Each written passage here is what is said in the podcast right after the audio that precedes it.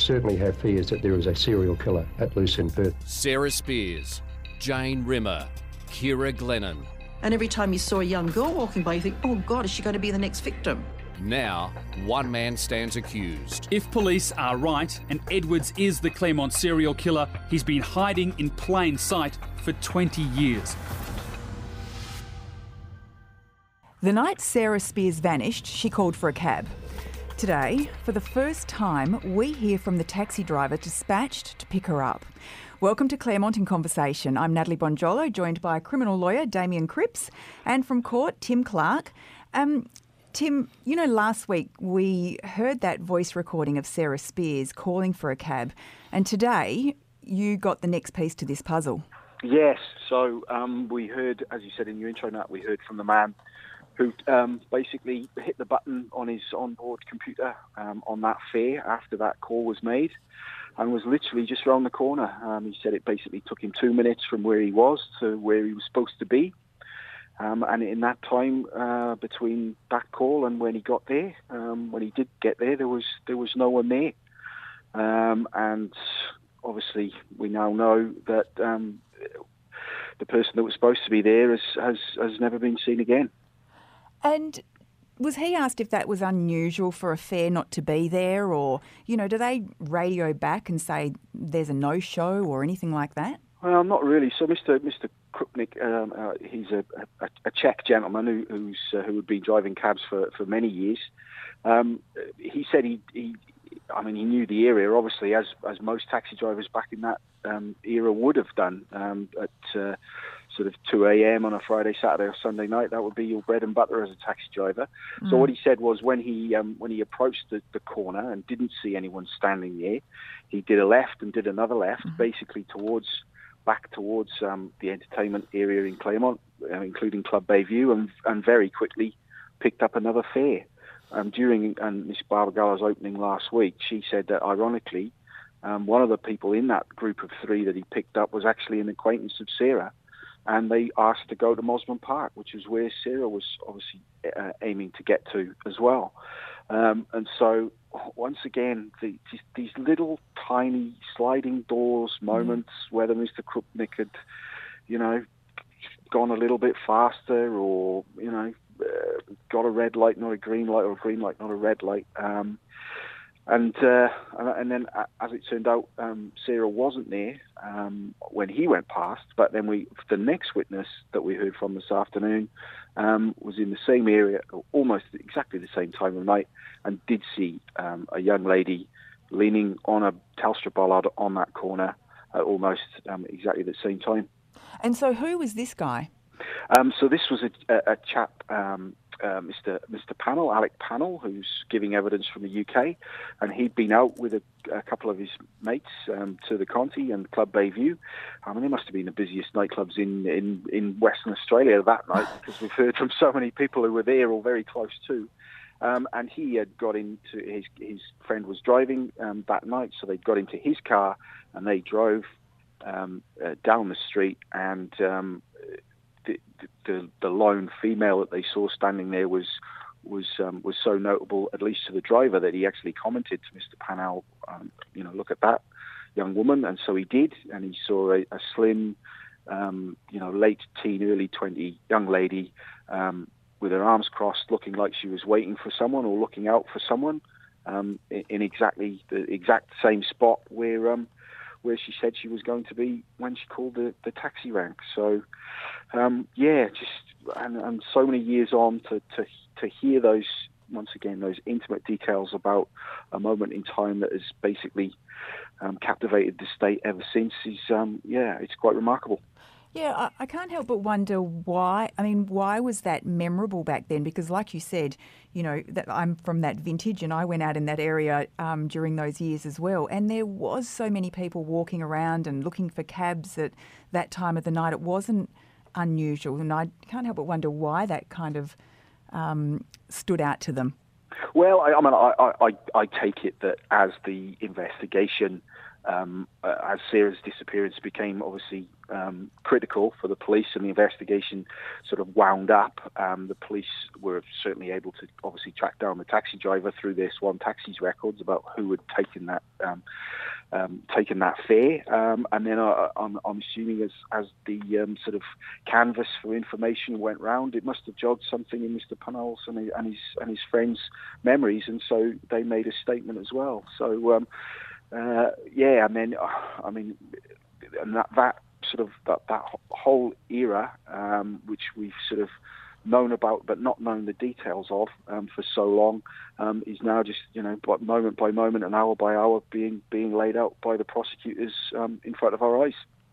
Yeah, and you did hear from more of these um, Telstra living witnesses today as well, and it really does give such a I don't know, an incredible feeling of, of what it was like back then because some of their accounts are really chilling.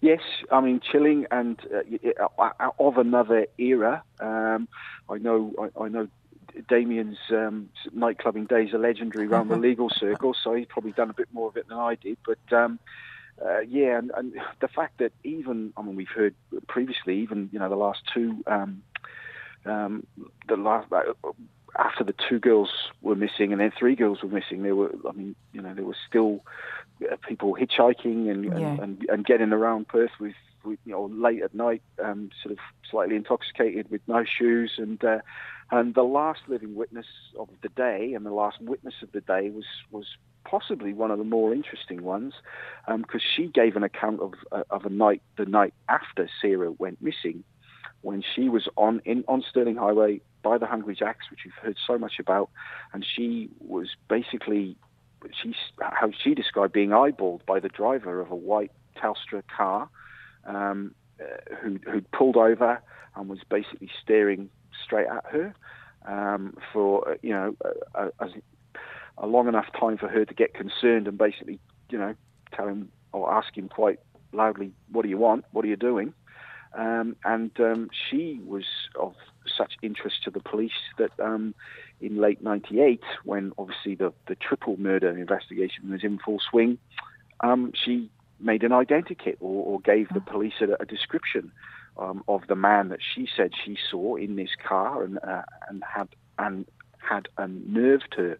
Um, and um, we got to, to, see that identikit and uh, today in court, and I've got to say it didn't bear much resemblance to Mr. Edwards, um, the accused, either then or now. So um, that sort of um, throws another little um, spanner in the works uh, of, the um, of the prosecution.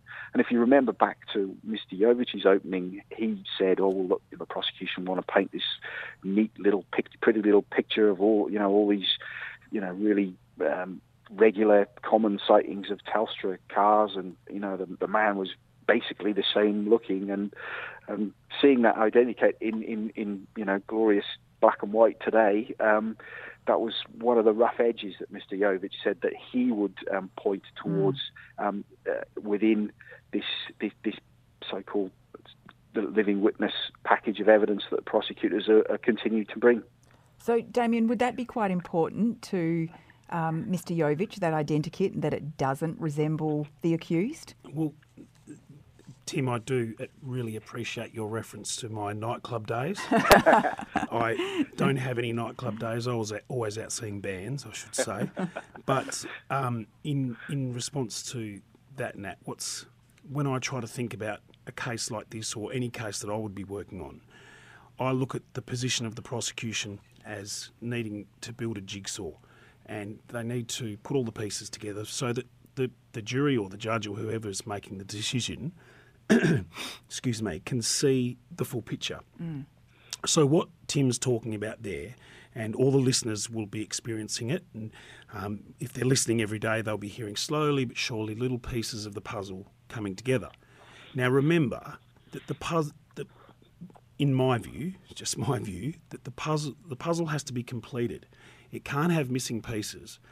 Um, so when we get to a point where we have an identity uh, identity kit put forward which doesn't resemble the accused person, if you think about it in the jigsaw terms of things, there's a piece that kind of doesn't fit. Yeah. So it does work for the prosecution, but um, I think it's also important to think about it in the, in the manner that you you need to get all the pieces to fit. But just because one piece doesn't fit doesn't mean it might not go somewhere else. So Yeah, it might be an issue of that location not being right.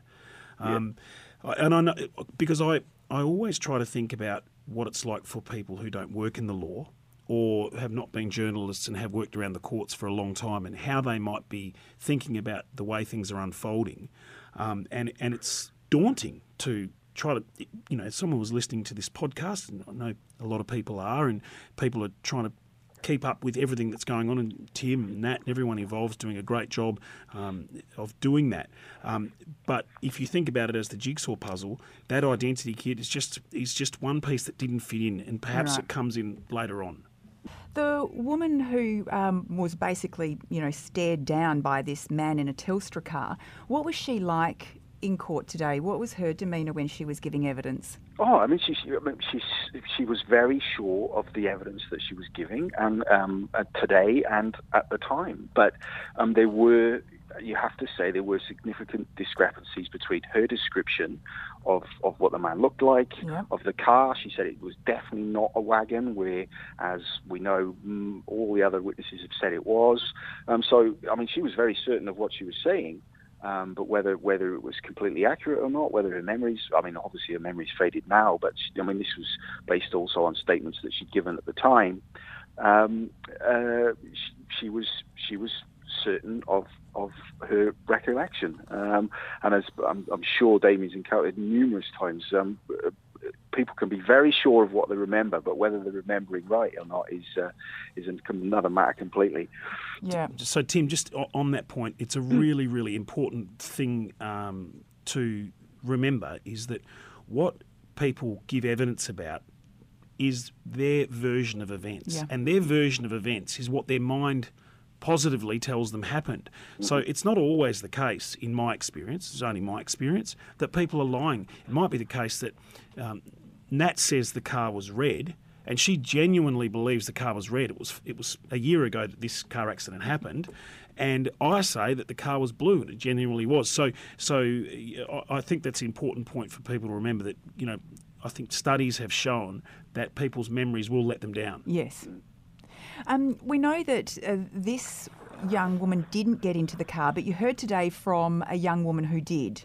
Yes, so that was that was another of the Telstra living witnesses, and she was basically the friend of a witness that gave evidence yesterday. You might remember we, we touched on the lady that got into the back of a Telstra car and remembered seeing a lot of wires and a lot of tools, Yes. and then her friend basically Yanked yanked, her her, out. out. Well, the um, the the friend, the, the witness today was the yanker. Right. Um, she was the, the lady that got into the front of the car. Um, she wasn't.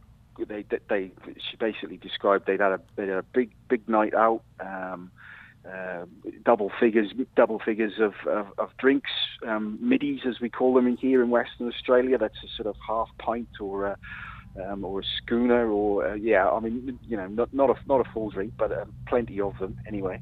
Right. And um, yeah, and she described how she, how um, they um, tried to get a tried to get a cab, failed. Um, this car pulled over. She couldn't remember the conversation that preceded her them getting into the car, but she certainly said she remembered getting into the car, um, and then they drove off. Um, and then her next distinct memory, uh, the way she described it, was she just had a very strong instinct that they needed to exit the vehicle. Um, and Wow. so that's what she did. She told him to stop, or we might actually go to Club Bayview if you don't mind. We'll just pull over here. Um, she got around to the other side, yanked her friend out of the car, um, and and he drove off. Um, but unfortunately, you might remember from yesterday's podcast, the uh, the lady in the back, um, Miss Smith, um, uh, had- just had been just been about to say something that her friend had said to her about what the man had said to had done to basically precede this this action.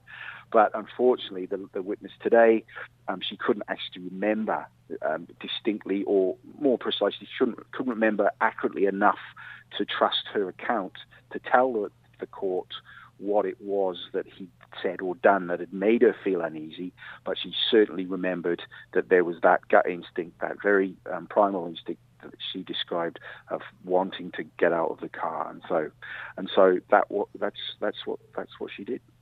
Yeah, because I think the only words, I think from what I've looked through and read, the only words that the friend yesterday, which was Trilby, Mm-hmm. um, had said was something like, that man was. Yeah, And, that, was it.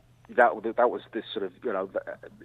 She described basically how she got yanked out of the car. What are you doing, Annabelle? Um, uh, why have you done that? And then she was just about to go and say, "My friend told me that man was dot dot dot." Um, but as Damien will much better described to me, hearsay evidence is something that you've heard someone say, mm. not something you've said yourself or seen with your own eyes. And so the judge stopped her before, or the court stopped her before she could say it. And then, unfortunately, the, the witness today either couldn't remember or couldn't remember sufficiently well enough to trust herself to, to say it under oath. Um, and so she, and so she didn't. But the overriding impression you got from that witness was that there was an atmosphere or a, a, a, an instinct that she had in that car um, after quite a short distance of it moving that um, that said to her, "We need to get out." And so that's what she did. That must have just played on her mind for so many years. Well, that's, I mean, that that's the underlying sort of tension to all this, all this living witness evidence. Obviously, I mean, we've got to point out it's not been proved yet that this is Mr. Edwards, and I don't think it could ever possibly be proved conclusively that it is him. But as we said before, it's the weight, it's the, it's it's the you know the, the coincidence of it all. Um, but you join the dots, and you, you, you, I mean, you do, and you certainly think. I wonder what these women were thinking at the time. They were obviously thinking enough to give a give a statement to the police, which is which is not a which is not a um, a light thing to do. Um, and, and, then and those statements were obviously given in the background of girls going missing. So what they thought then, and what they must still think now, um, having to give evidence um, you know, in front of, in some cases, the man that the prosecution say we think he was the man who picked you up, and we also think he's committed these three horrible crimes. Tim, just in relation to those um, those two girls that you were talking about there, obviously I haven't been in the court like you have, and haven't heard their evidence and experienced the room when they're giving their evidence. Um, but one thing that comes to my mind, which is quite interesting, is that these two witnesses have been led by the prosecution um, potentially to show that a man that was working for Telstra um, was driving around in his van picking people up. And, and that certainly um, has an interesting suggestion with it. But I, I prompt people to think about the reverse of that as well is that from what I can understand, I wasn't there, didn't hear the evidence, but what I can, from what I can understand is um, he let them out and they walked off. And Correct. He he Yes. drove away. So sometimes um, it gets lost in a lot of the momentum of what's trying to be achieved with the jigsaw puzzle. I keep going back to it. That that effectively, perhaps the simple generosity of a human being who stopped to pick somebody up might be getting lost in something that terrible was going on in the area at the time. But I, I, I take your point, Damien, of course, because, you know, we've obviously got a bloke called Lance Williams who was out there thinking he was doing the right thing, driving around, helping or, or wanting to help vulnerable women. And of course, you know, he was then hounded by police for decades. It, it, it um, I'm glad you brought that up, Nat, because I think that's completely relevant to say. And not legally, it's just it's about the, the way you view things. It's like Lance Williams went through what he went through back then, Yeah. simply because he was trying to help people. yeah. So, um, good thoughts to have in, in amongst all the other um, moral and legally testing questions that are ongoing here. Yeah. Uh, there was a lot of detail today about Bradley Edwards' um, employment history too, wasn't there, Tim? Yes, so this is part of the glamour of court reporting that we uh, sat through about three and three hours of evidence about pay slips and um, work records and leave applications. And um, someone very senior from Telstra was called in to do it. Um, he's flown over from Melbourne for, for the purpose, but there was a purpose to it. Obviously, I'm being flippant, um, and it and it basically went to Mr. Edwards' work history. Um, and when he when he first was employed, when he was promoted, um, and when he when he when he was taken leave, and what his responsibilities were, his qualifications, and, and, and that type of thing. And it might it might sound it might sound very dry, and it was, but it was it was there for a purpose. Um, three really. Um, it, it, showed that um, when Mr. Edwards was on leave, um, mainly, and, and we heard um, earlier this week that when Telstra employees that had or were in a in a sort of part payment plan on their car, so their, their work car became their leisure car at certain times, if they were on leave for more than two weeks, um, that car had to go into the depot. They couldn't take it on holiday with them. Um, and so the prosecution would want to say, well, Mr. Edwards wasn't on leave for the times around mm. the murders, and so he would have had access to his car, which is obviously of critical importance, particularly um, Jane and Sarah, because they are then going to point to fibres and, and, and, and the like that they say meant that the girls were in that car. Um, there was also a, the, the other interesting sideline was um, they had all these records about Mr. Edwards' leave and applications and cars and promotions and work records and applications, but they didn't have any record, not one piece of paper that said that um, they were aware that he'd attacked someone while working at, uh, at Fort Telstra at Hollywood Hospital in May 1990. So um, um, the, um, the, the, the payroll manager from Telstra, who was very proud of, of his archive or, or his company's archiving, um, was that was the last question he was asked. Um, I, I do you have any records of that? And uh, no. he said just one word, no. I just still find this extraordinary because I just think, you know, if Damien, I went to your workplace and I was representing my company and I decided to bop you in the nose and was charged with common assault, I just can't fathom that my employer wouldn't have been informed of that. Okay, so let's go back a little bit, Nat, just in, in relation to that, and, and I might be able to put some insight into that. In 1990, and Tim, you might have some information on this as well, for, mm. not just for me, but for the listeners as well. How would it be that Telstra would become aware of that? Um, well, that's a very good question. Um, he was on a job um, and had been on a job at the Hollywood Hospital, but he was arrested on the day. Um, the leave um, records today showed that he took one hour's unpaid leave the following day after oh. his arrest. Um, he pleaded guilty on the 11th of May, which is four days after, and then there was a month leading up to that to to his um, sentencing. He'd spoken to two psychologists in that time, as we learned yesterday. He was sentenced to two years probation, placed on a sex offender program. So, so, yeah, so in, within all that, you wouldn't. You might think that someone from Hollywood might give Telstra a call, someone yeah. from the police might Telstra a call, but who knows? Uh, we, we, don't know. We haven't had any evidence, and there certainly wasn't any, any, evidence on the Telstra records that, that they had been informed. So he only took a he took a day of leave after. No, one hour. One only hour one of hour of leave. leave. The day the day after. Yes. So my my point is that. Um, back in 1990, it, it, was a completely different system.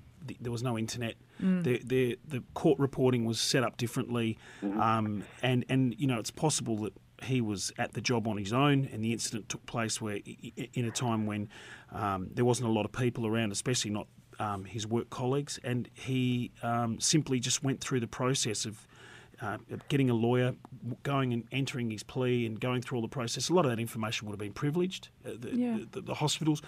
It's very different now, though. I mean, I think if you find, and most people, most listeners will know that in your in your place of employment these days, they you are required to provide a police clearance on a yearly basis. I'm not sure that that would have been the case back but, then. But presumably, you're out doing your job, you don't come back because the cops have come and, and dragged you away to charge you. Yeah, so well, doesn't someone that, notice that, that you don't come back to work that day?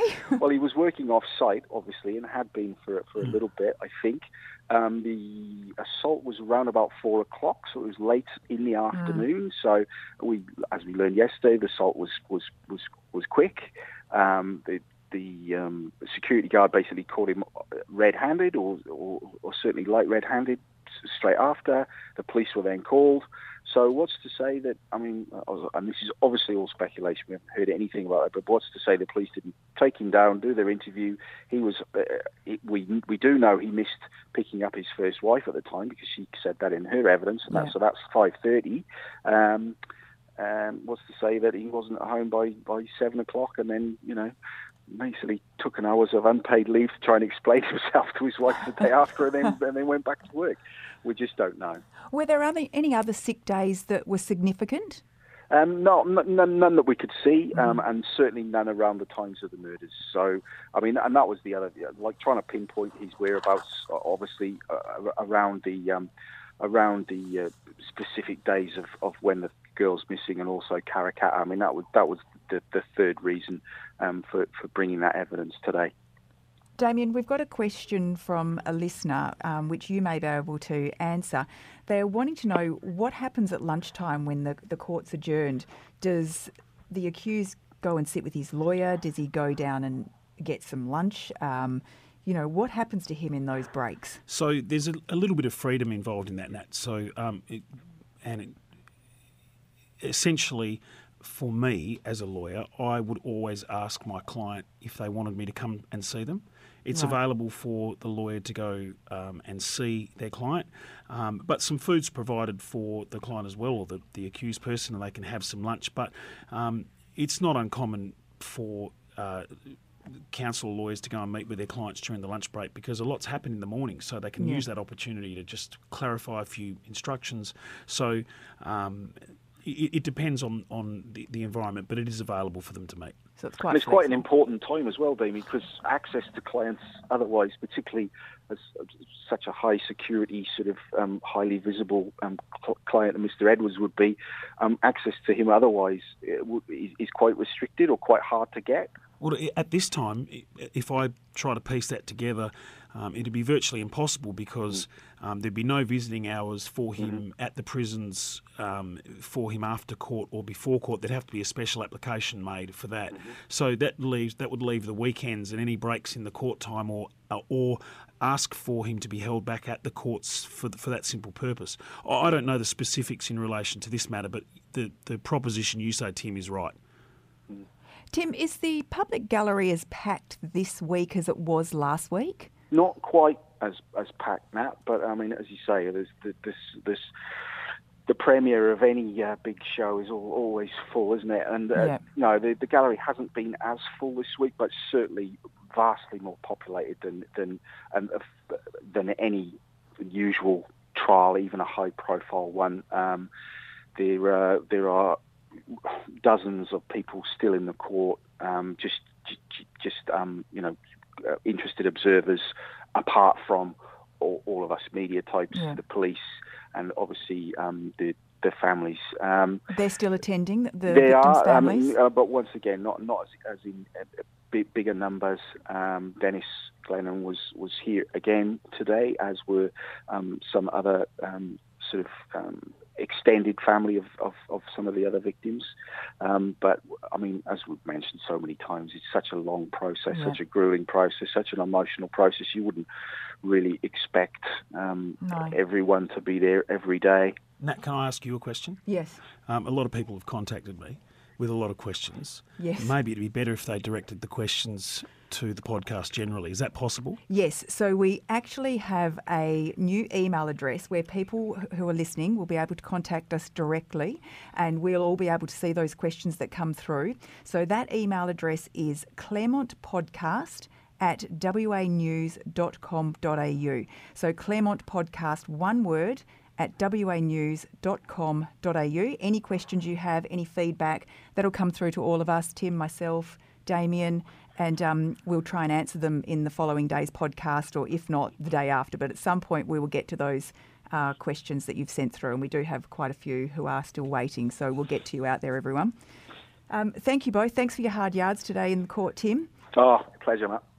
Thanks, Damien. Oh, I was doing hard yards as well in a Sure different courtroom somewhere, Much- and I thought of, I thought of both of you, and and and um, but I did do some hard yards, and it's good to be here. Thanks for having me on board. Thanks to you both, and we hope to have your company tomorrow for day nine. This podcast was hosted by Natalie Bonjolo, produced by Kate Ryan and Alicia Preedy, and recorded in the studios of Seven West Media. Audio files were provided from the archives of the Seven Network and the West Australian. Sign up for daily emails and all the latest on the Claremont trial at thewest.com.au.